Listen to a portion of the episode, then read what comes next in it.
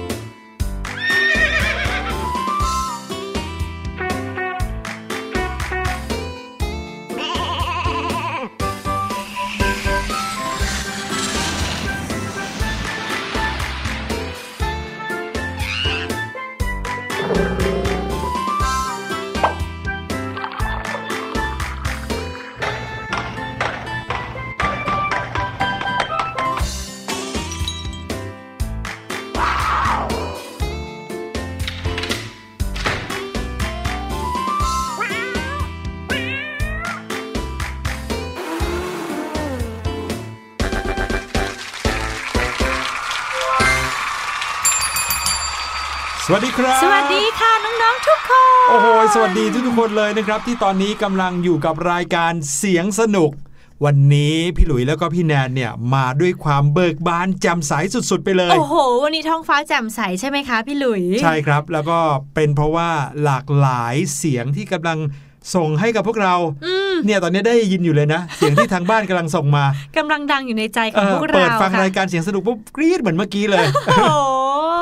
จะบอกว่าในแต่ละวันเนี่ยนะครับที่พวกเรามาเจอน้องๆเนี่ยตื่นเต้นตั้งแต่การไปเสาะหาข่าวต่างจริงๆมาค่ะเล่าให้ฟังแล้วนะครับ รวมไปถึงเรื่องของวิชาต่างๆ ในห้องเรียนอืมซึ่งพอพี่หลุยพี่แนนไปค้นคว้าด้วยตัวเอง ไปนั่งอ่านด้วยตัวเอง แล้วพบว่าจริง ๆ แล้วเรื่องเรียนก็สนุกเหมือนกันนะใช่ค่ะวิชาเรียนต่างๆ มีเรื่องให้แบบน่าตื่นเต้นน่าค้นหาอีกเพียบเลย อืมอย่างถ้าพูดถึงวิชาที่พี่แนนสนุกตอนประมาณมัธยมอะมัธยมปลายแล้วกันเนาะครับจะเป็นวิชาเกี่ยวกับวิทยาศาสตร์ค่ะอืมที่จะมีเรื่องราวของการทดลองเนี่ยต้องบอกว่าเข้มข้นขึ้น หรือว่าน่าสนใจขึ้น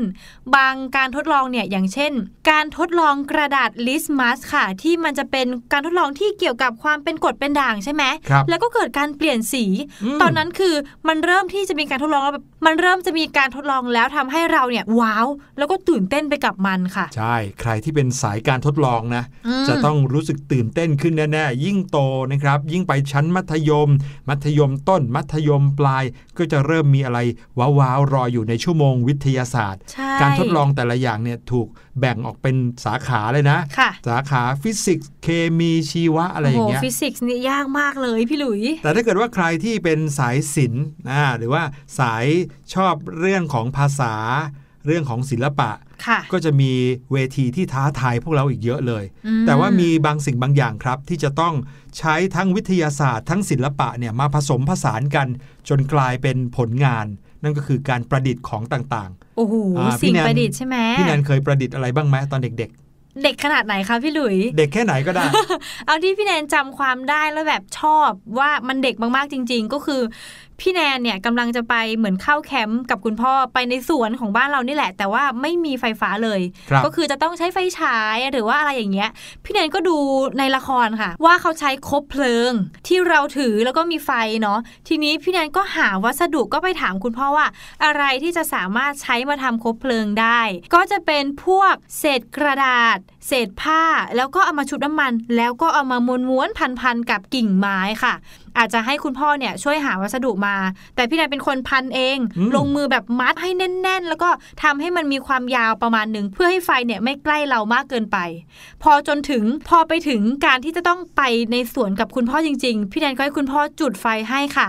แล้วมันก็ใช้ได้จริง ๆ แล้วพี่แนนก็ประทับใจมากๆเลยอะ โอ้โห เป็นสิ่งประดิษฐ์จากพี่แนนเองเลย ใช่ที่ค่ะจะทำให้คุณพ่อและตัวเราเนี่ยมีแสงสว่างในเวลากลางคืนเวลาเข้าป่าอืมโอ้โห ส่วนพี่หลุยส์ล่ะครับ ประดิษฐ์ของง่ายๆเลยครับ อะไรคะ ประดิษฐ์โมบาย โมบายหมายถึงว่าสิ่งที่เราจะเอาไว้แขวนตามกำแพงหค่ะรือว่าหลังคาบ้านอืมแล้วเวลาเขารับลมแล้วเนี่ยก็จะมีเสียงกรุ้งกริ้งกรุ้งกริ้งอ๋อเห็นไหมเป็นผู้ชายสายซอฟต์ไม่ได้เป็นผู้หญิงสายลุยเหมือนอย่างพี่แนนนะครับค่ะแต่ว่าการประดิษฐ์เนี่ยก็มีหลายวัตถุประสงค์นะอืมบางคนก็ประดิษฐ์ของเหลือใช้ให้เอามาใช้งานได้ค่ะอันเนี้ยมีเคยเหมือนกันที่เอากล่องผงซักฟอกที่ไม่ได้ใช้แล้วเนี่ยนะครับอืมเอามาตัดแล้วก็ เอากระดาษสีแปะแปะแปะแปะก็กลายมาเป็นกล่องใส่ปากกากล่องใส่ของได้อีกโอ้โหใส่แฟ้มใส่อะไรอย่างเงี้ยนะดีครับเลยค่ะ แต่ละอย่างเนี่ยนะครับต้องใช้ทั้งวิธีคิดทางวิทยาศาสตร์ เป็นเหตุเป็นผลอืมแล้วก็ใช้ศิลปะในการออกแบบดีไซน์ด้วยอืมก็เลยอยากจะชวนน้องๆนะครับ มาประดิษฐ์กันเยอะค่ะๆคิดเยอะๆว่า เออ ถ้าเกิดว่าของสิ่งนี้เหลือใช้แล้วจะเอาไปทำเป็นอะไรได้บ้างอืมหรือว่าของที่อยู่ในบ้านจะสามารถทำให้ดีขึ้นได้ยังไงบ้าง เห็นไหมครับว่างานประดิษฐ์เนี่ยนะครับทำให้เราได้ออกไอเดียสุดๆไปเลยค่ะเด็กไทยเราเองนะครับก็เคยได้รับรางวัลจากงานประดิษฐ์ทางวิทยาศาสตร์ ไม่ว่าจะในระดับประเทศ หรือว่าระดับนานาชาติมามากมายนะค่ะหรือจำได้เมื่อเดือนตุลาคมปีที่แล้วนี่เองนะครับที่เด็กไทยไปคว้ารางวัลถึง 16 เหรียญเลยนะโอ้สามเหรียญทอง 6 เหรียญเงิน 7 เหรียญทองแดงในรางวัล Special Award นะครับในการประกวดสิ่งประดิษฐ์ทางวิทยาศาสตร์ระดับนานาชาติ น่าจะเป็นที่ประเทศอินโดนีเซีย โอ้โห อันนี้จำได้แม่นเลยนะครับ ว่าประเทศไทยเนี่ยเป็นน้องๆชั้นมัธยมศึกษาเนี่ยแหละ ไปโชว์ผลงานการประดิษฐ์ของเขาจนทำให้ประเทศไทยเนี่ยมีชื่อเสียง บางคนเนี่ยสนใจในเรื่องการประดิษฐ์ ก็จะชอบประดิษฐ์อะไรต่างๆ มากมาย ข่าวในช่วงหน้า What's Going On นะครับก็จะเป็นเรื่องราวข่าวของการประดิษฐ์ของเด็กคนหนึ่งที่เรียกได้ว่าทำเอาประธานาธิบดียังประทับใจเลยครับ ค่ะ งั้นเดี๋ยวเราไปติดตามในช่วงหน้า What's Going On ค่ะ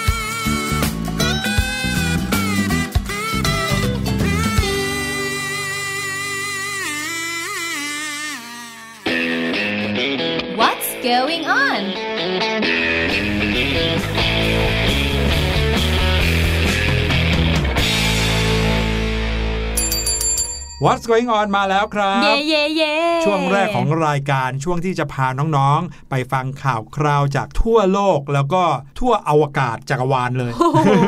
เพคือราะถ้าว่ามีข่าวเหล่านั้นก็จะมีมาให้เมื่อฟัวางนเราพูดถึง SpaceX ใช่ไหมคะเออที่มันไปนอกโลกแล้วแล้วอะใช่แล้วครับ ข่าวในวันนี้นะครับจะเป็นข่าวที่เกี่ยวข้องกับความฉลาดความเก่งกาจของเด็กๆ ทั้งนั้นเลยค่ะ รวมไปถึงเรื่องของการเรียนการสอนในโรงเรียนด้วยครับ ข่าวแรกมาจากประเทศเคนยาครับอืมประเทศเคนยาเป็นหนึ่งในประเทศที่อยู่ในทวีปแอฟริกาค่ะ แล้วก็มีเด็กชายคนหนึ่งในประเทศเคนยานี้นะครับซึ่งอายุเพียงแค่ 9 ขวบเท่านั้นเอง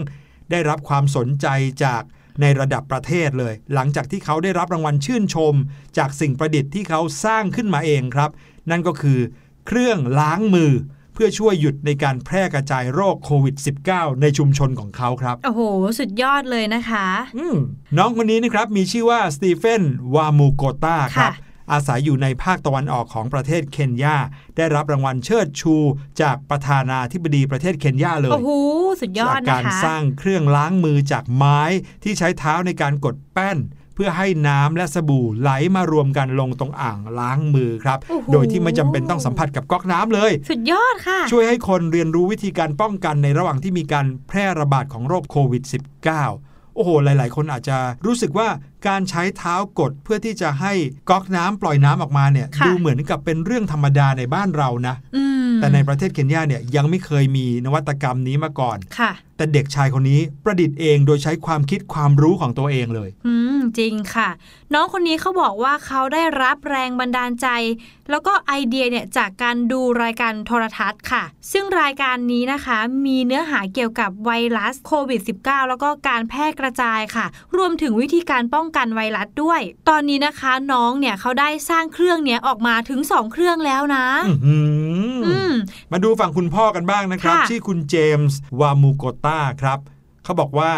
ก่อนหน้าเนี้ยเขาซื้อเศษไม้มาซ่อมกรอบกระจกที่บ้านโอ้แล้วก็เหลือเศษนิด ๆ หน่อย ๆ ก็ทิ้งเอาไว้ จนในวันหนึ่งหลังจากที่กลับมาจากทำงานก็พบว่าลูกชายของเขา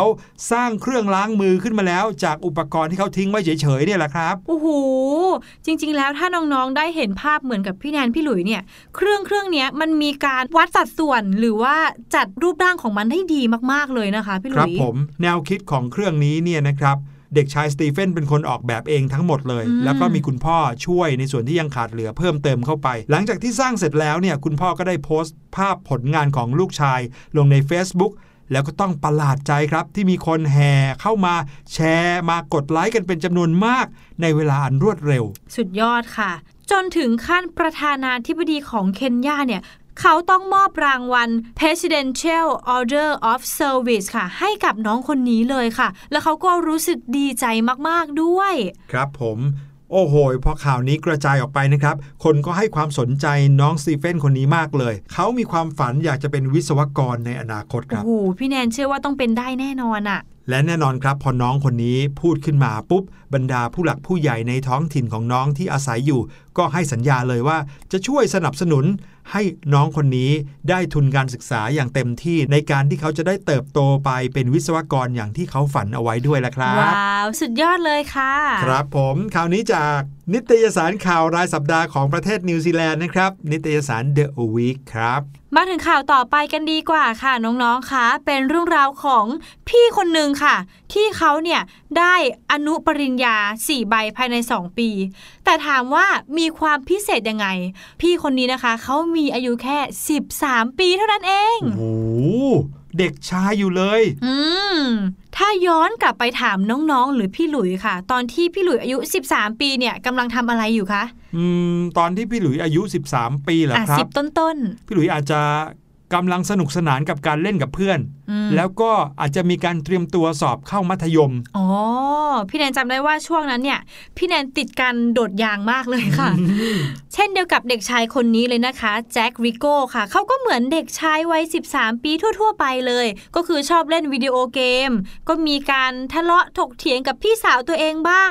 แต่ที่พิเศษกว่าใคร ๆนะคะ ก็คือเขาสามารถคว้าใบอนุปริญญาค่ะ 4 ใบรวดโอ้โหภายในเวลา 2 ปีเอง สุดยอดเลย น้อง ๆ ครับ อนุปริญญาเนี่ย พูดง่าย ๆ ก็คล้าย ๆ กันกับวุฒิการศึกษาแบบหนึ่งนะครับอืมซึ่งมากกว่าชั้นมัธยมค่ะแต่ยังไม่ถึงปริญญาตรีอืมนะครับ ถ้าเปรียบเทียบในไทยก็น่าจะเป็นระดับปวส ในทางวิชาชีพนะครับค่ะการจบอนุปริญญาเนี่ยก็จะหมายความว่าเรามีความรู้ในสาขาใดสาขาหนึ่ง ที่มากกว่าระดับชั้นมัธยมศึกษา น้องแจ็คริโก้นี่นะคะ ก็จบจากวิทยาลัยฟูลตันค่ะ ที่แคลิฟอร์เนียค่ะทำให้เขากลายมาเป็นนักศึกษาที่สร้างสถิติมีอายุน้อยที่สุดในประวัติศาสตร์ของวิทยาลัยเลยค่ะ เด็กชายแจ็คนี่นะคะเขาก็เรียนทีเดียว 4 สาขาวิชารวดเลยนะคะ ก็คือสาขาประวัติศาสตร์ สาขาการแสดงออกของมนุษย์ สาขาพฤติกรรมทางสังคม แล้วก็สาขาสังคมศาสตร์ค่ะ เด็กชายแจ็คเนี่ยเขาเรียนจบด้วยเกรดเฉลี่ย 4.0 โอ้โห สุดยอดไปเลย เรียนพร้อมกัน 4 สาขาวิชาค่ะไม่พอยังจบด้วยเกรดเฉลี่ย 4.00 ด้วย ใช่ไม่ธรรมดามากๆเลย เด็กชายแจ็คเขาบอกว่า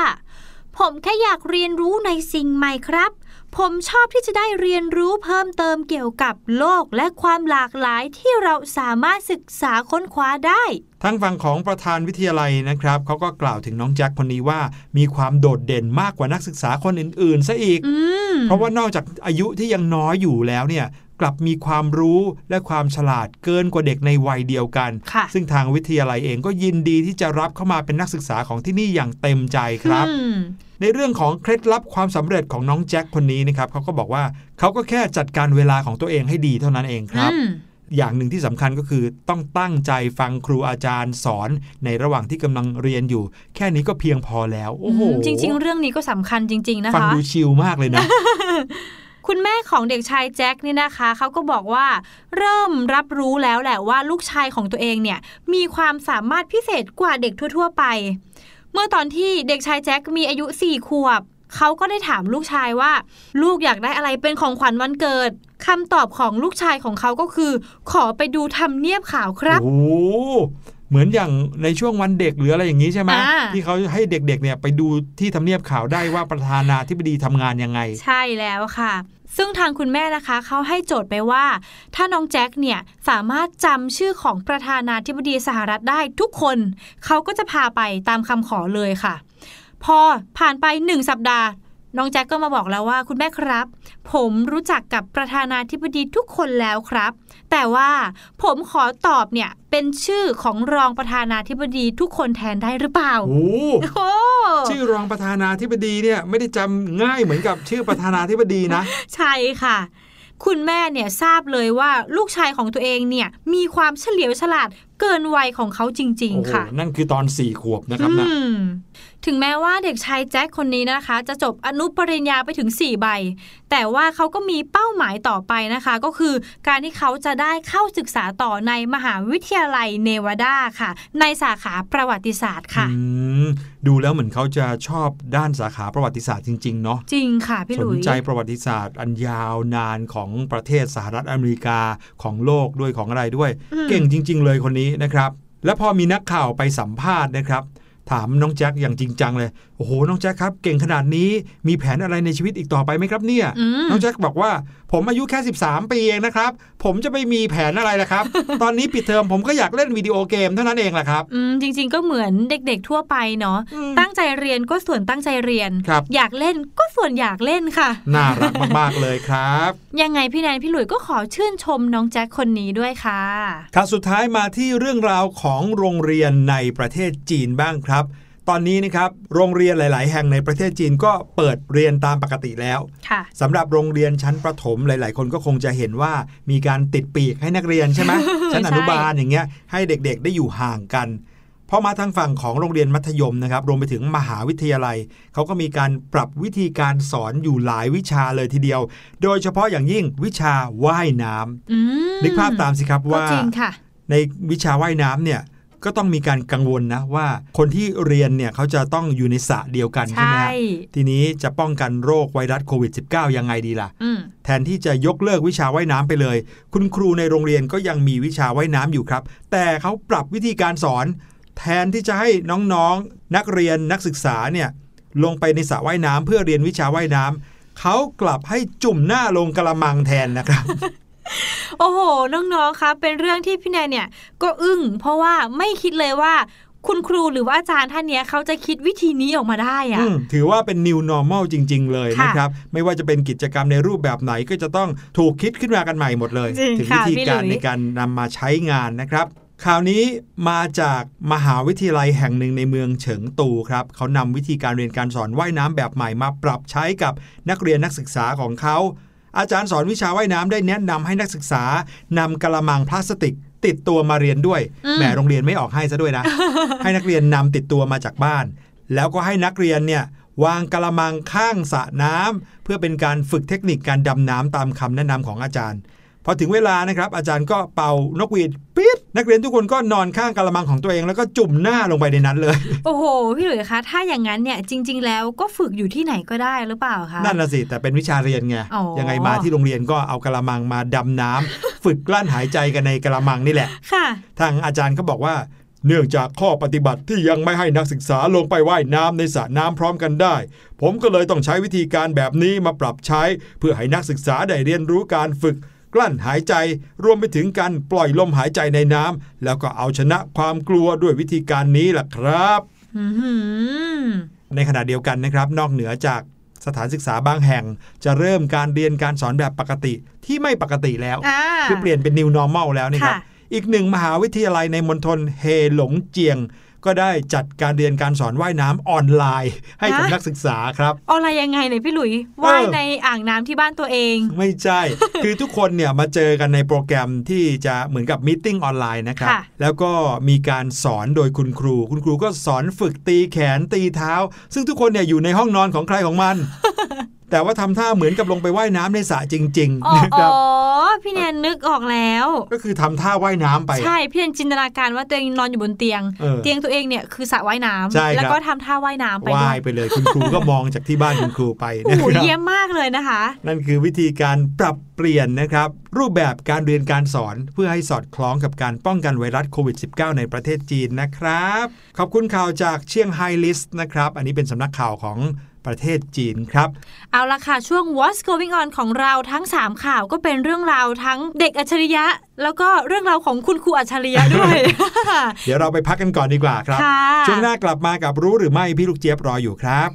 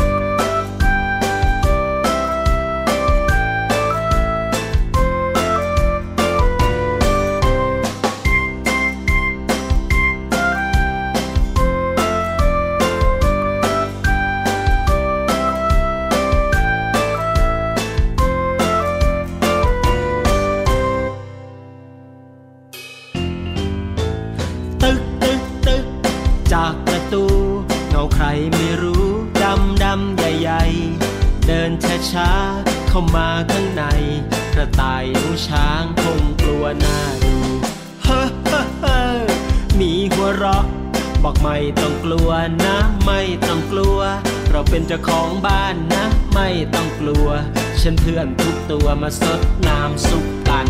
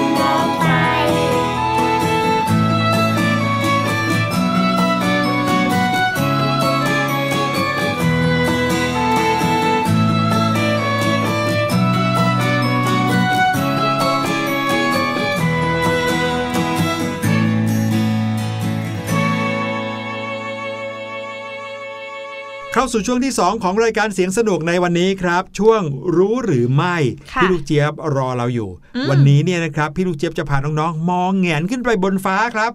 เอ๊ะไปดูซิว่าเออเมฆที่อยู่บนฟ้าของทุกๆ คนนั้นเนี่ยมีลักษณะเป็นยังไงกันอือืมมเป็นพี่แนสีนขาวไงคะ เคยเห็นเมฆเป็นยังไงบ้างครับ อะ สีขาวอ่ามีมีสีเข้มบ้างเวลาฝนจะตกใช่ใช่แล้วรูปร่างของเมฆล่ะครับ เป็นยังไงบ้าง โอ้โห หลากหลายมาก ๆ เลยนะคะอืมแต่ว่าจะมีอยู่สิ่งหนึ่งที่เราชอบทำก็คือจินตนาการว่าเมฆก้อนนั้นเป็นรูปอะไรใช่ไหมพี่ใชหลุย่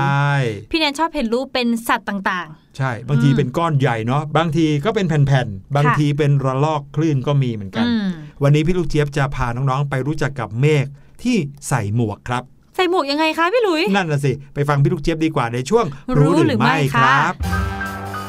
รู้หรือไม่กับ พี่ลูกเจี๊ยบ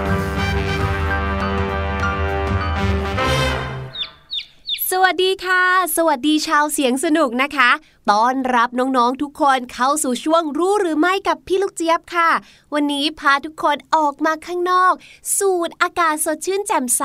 แล้วก็จะชวนทุกคนมานอนท้องฟ้ากันสักนิดนึงค่ะ เพราะพี่ลูกเจี๊ยบได้ข่าวมาค่ะว่า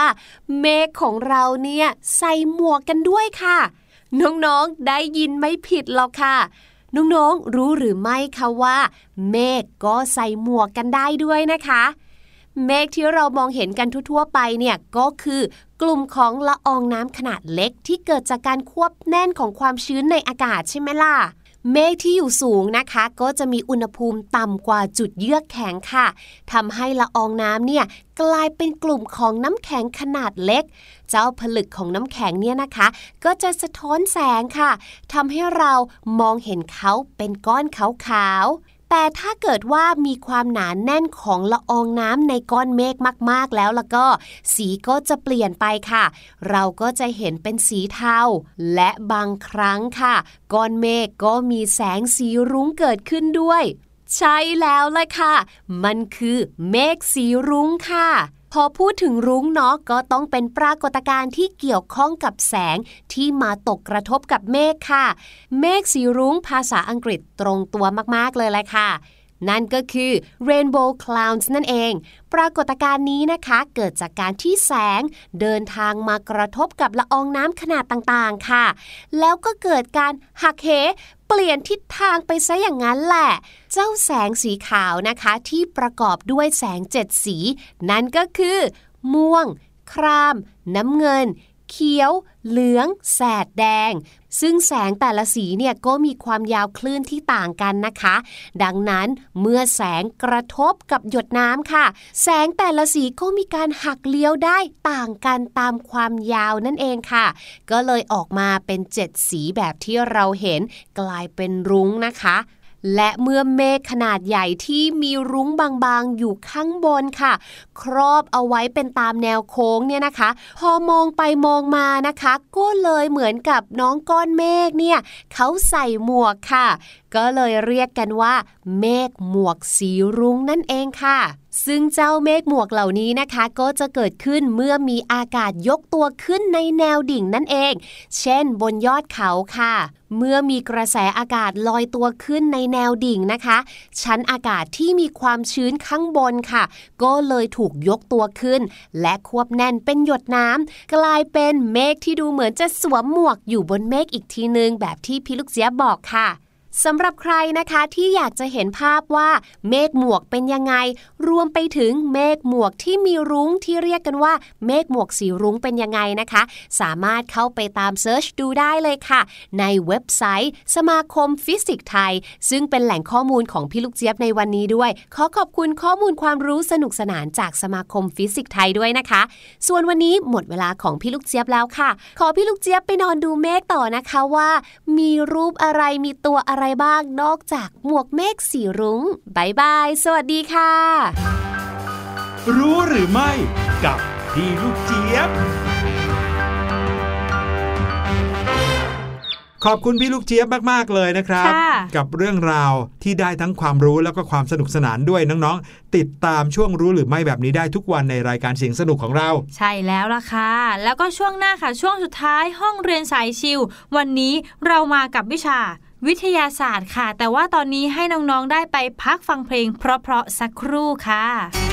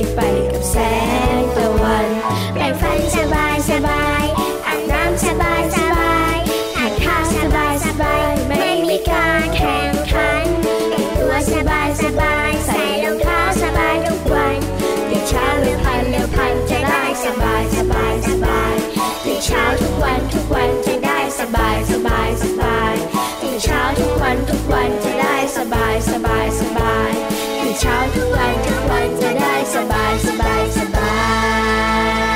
ย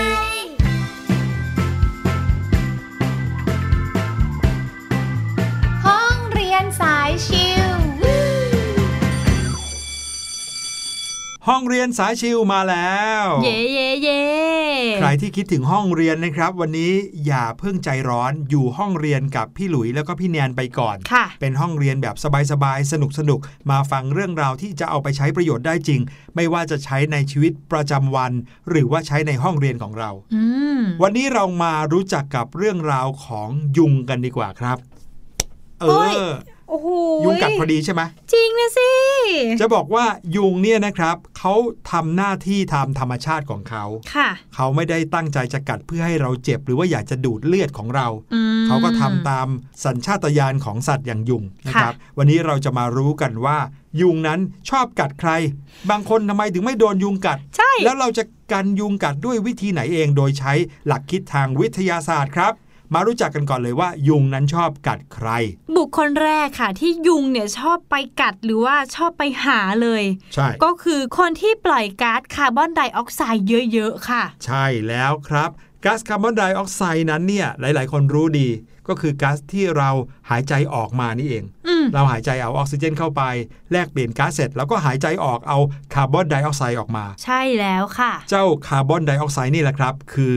สิ่งที่ดึงดูดยุงให้เข้ามาหาเราครับอืมดังนั้นใครที่หายใจออกเยอะๆ ส่วนใหญ่จะต้องเป็นคนที่ทำไมครับ หายใจเร็วใช่ไหมอ่าหอบใช่ไหมก็คือคนที่เล่นกีฬา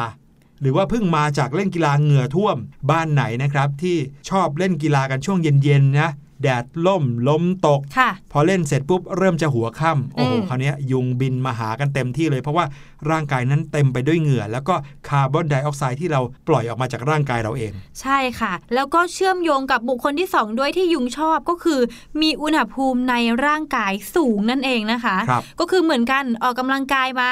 ร่างกายของเราก็มีอุณหภูมิที่ร้อนสูงขึ้นใช่แล้วค่ะยุงยุงก็เลยชอบเลย ใช่ครับ คนที่ไม่โดนยุงกัดล่ะ ทำไมถึงไม่โดนยุงกัดอืมเพราะว่าผิวหนังของบางคนนะครับมีสารเคมีจากกิจกรรมของแบคทีเรียทำให้ช่วยอำพรางตัวจากการรับกลิ่นของยุงได้ อ๋อ ก็คือยุงเนี่ยเขาไม่ได้กลิ่นของคนคนนั้นเลย ครับผมที่เขาไม่กัดเรา หรือว่าไม่มาตอมเรา ไม่ใช่ว่าเขาวันนี้อิ่มแล้ว แต่เป็นเพราะว่าไม่มีอะไรดึงดูดเขาให้เข้ามาใกล้เรานั่นเองครับค่ะเนื่องจากแบคทีเรียบนผิวหนังบางทีเนี่ยทำให้เกิดสารเคมีบางอย่างขึ้นบนผิวหนังอืมซึ่งสารเคมีนั้น ช่วยกลบกลิ่นที่ทำให้ยุงบินเข้ามาหาเราหมดเลยอืมพี่แนนอยากมีสารเคมีนั้นเยอะๆค่ะพี่หลุยอ่าพี่หลุยส์ก็ไม่รู้เหมือนกันว่าสารเคมีอะไรนะครับ แต่ว่าเป็นสิ่งที่เกิดขึ้นตามธรรมชาติ ในระดับนาโนเลยเล็ก ๆ ที่เราไม่สามารถมองเห็นด้วยตาเปล่าครับค่ะทีนี้เรามาฟังกันหน่อยดีกว่าว่า เราจะกันยุงกัดด้วยวิธีไหนดีอืมอ่ามีหลากหลายวิธีครับ วิธีแรก ก็คือเราเนี่ยทายากันยุงซะเลยค่ะ หรือว่าใช้สเปรย์แล้วก็โลชั่นครับอันนี้หลายๆ คนน้องๆ คุณพ่อคุณแม่อาจจะเคยใช้และก็คือตามท้องตลาดก็จะมีขายไม่ว่าจะเป็นโลชั่นที่มีกลิ่นหอมๆด้วยทาครับไปก็จะไม่ให้ยุงกัด หรือว่าเป็นสเปรย์ฉีดชึกๆอย่างนี้ก็ครับมีเหมือนกันนะคะสเปรย์หรือว่าโลชั่นที่กันยุงเนี่ยไม่ได้มีแค่กลิ่นหอมอย่างเดียวเท่านั้นอืมแต่สารเคมีที่อยู่ในนั้นเนี่ยยังไปช่วยรบกวนการรับกลิ่นของยุงครับอืมยุงก็เลยไม่ได้กลิ่นเราเหมือนอย่างที่แบคทีเรียบนผิวหนังเราทำงานที่เล่าให้ฟังไปเมื่อกี้ค่ะและส่วนใหญ่แล้วก็มักจะมีความเข้มข้นที่กันยุงได้ถึงประมาณ 4 ชั่วโมงเลยทีเดียว แต่เรื่องของการใช้ยาทากันยุงเนี่ยต้องระวังให้ดีครับ เพราะว่าเด็กอายุ2-12ถึง12 ขวบเนี่ยการใช้สารเคมีในโลชั่น หรือสเปรย์กันยุงเนี้ยต้องเจือจางมากกว่าของผู้ใหญ่หน่อยนะครับอืมเข้มข้นเท่าของผู้ใหญ่ไม่ได้จะมีผลต่อผิวหนังด้วยนะครับค่ะวิธีที่2นะครับในการที่จะกันยุงกัดก็คือใช้เครื่องไล่ยุง เครื่องไล่ยุงเนี่ยคือการปล่อยคลื่นเสียงอัลตราโซนิกที่มีความถี่สูงมาไล่ยุง ซึ่งคลื่นอัลตราโซนิกเนี่ย ถึงแม้จะมีความถี่สูงแต่คนก็ไม่ได้ยินค่ะลองนึกถึงเสียงของยุงเวลาบินสิครับอืมเราจะได้ยินเสียงของยุงบินก็ต่อเมื่อเขามาบินข้างๆ หูเราเลยวิวิ อะไรแบบนี้ ใช่แล้วค่ะ แต่เสียงของคลื่นอัลตราโซนิกจะถี่กว่านั้น ยุงก็จะอยู่ไม่ไหว เพราะว่าโอ้โหเสียงดังรบกวนยุงมากเลยนะครับ แต่ว่าวิธีนี้อาจจะไม่เห็นผลชัดเจนค่ะขึ้นอยู่กับพื้นที่ด้วย ถ้าอยู่ในห้องที่ปิด อันนี้อาจจะได้ผลดีหน่อยค่ะถ้าอยู่ในสถานที่เปิดโอ้โห ยุงบินห่างหน่อยเขาก็ไม่ได้ยินเสียงเหล่านั้นแล้วนะคใช่รับแล้วค่ะ วิธีที่ 3 นะคะ ก็คือเครื่องจับยุงอันนี้บ้านอ่าพี่แนนใช้ค่ะ แล้วก็ครับดีมากๆเลยก็คือตัวเครื่องนี้นะคะ มันจะปล่อยก๊าซคาร์บอนไดออกไซด์ออกมานั่นเองครับก็คือเหมือนกับตัวเราใช้หลักการทำให้นั้นเลยอ่าล่อยุงเข้ามาในเครื่องนั้น แล้วเครื่องนั้นก็จะเหมือนว่าเป่าลมไม่ให้ยุงเนี่ยสามารถบินออกหนีมาได้ค่ะ ใช่ครับบางเครื่องเนี่ยเขาก็จะเป่าลมเข้าไปในเครื่อง ก็เท่ากับดูดยุงจากรอบๆเนี่ยเข้าไปในเครื่องใช่นะครับ แล้วก็ทำให้ยุงเนี่ยไปกองอยู่ในนั้นเต็มเลยอืมข้อควรระวังของการใช้เครื่องจับยุงก็คือ ถ้าอยู่ในที่ที่คนเยอะๆนะครับ บางทีคนจะปล่อยก๊าซคาร์บอนไดออกไซด์มากกว่าเครื่องอืมยุงก็ไปหาคนอยู่ดีนะครับ อีกวิธีหนึ่งเป็นวิธีแต่โบราณโบราณเลย คุณปู่คุณย่าคุณตาคุณยายใช้กันมาค่ะก็คือการใช้ยาจุดกันยุงนะครับ เมื่อถูกจุดเนี่ยนะครับ ยาจุดกันยุงนี้จะปล่อยสาร อัลเลทริน ซึ่งไล่ยุงได้ แต่ว่ามีข้อเสียก็คือจะมีฝุ่นละอองครับอืมอะเลทรินเนี่ยถ้าเกิดว่าถูกเผาไหม้แล้วเขาจะกลายเป็นฝุ่นที่มีขนาดละเอียดมากเล็กค่ะมาก แล้วถ้าเกิดว่าเผลอไปเดินชนเข้า หรือว่าไปเอาลมเป่าเข้าแล้วก็ฟุ้งกระจายเลยนะครับ แล้วก็วิธีสุดท้ายนะคะก็คือแผ่นแปะกันยุงค่ะ อันนี้พี่แนนจะเห็นในน้องๆเด็กเล็กซะส่วนใหญ่ค่ะ พี่หลุย เพราะว่าพี่แนนคิดว่าแบบนี้ค่อนข้างจะปลอดภัยกับเขา ครับผมเขาก็จะมีสารชนิดหนึ่งนะครับ เป็นน้ำมันหอมระเหยค่ะที่รบกวนการรับกลิ่นของยุงเหมือนกัน ใช่แล้วโอ้อย่างของบ้านเราเนี่ยพี่หลุยก็คือตะไคร้ครับใช่ไหมที่คนจะชอบใช้แบบเอามาไล่ยุง หรือว่าครับกลิ่นแปะกันยุงเนี่ยส่วนใหญ่ก็จะชอบเป็นกลิ่นตะไคร้ค่ะ ใช่บางทีก็ฉีดที่ตัวบ้าง ฉีดอืมรอบๆตัวบ้างนะครับใช่ยุงก็แล้วจะไม่มาตอม แต่ยังไงก็ตามแต่ใครที่อยู่ที่บ้านรั้วรอบขอบชิด ก็อย่าลืมนะครับ เวลาใกล้จะพลบค่ำแล้ว ปิดประตู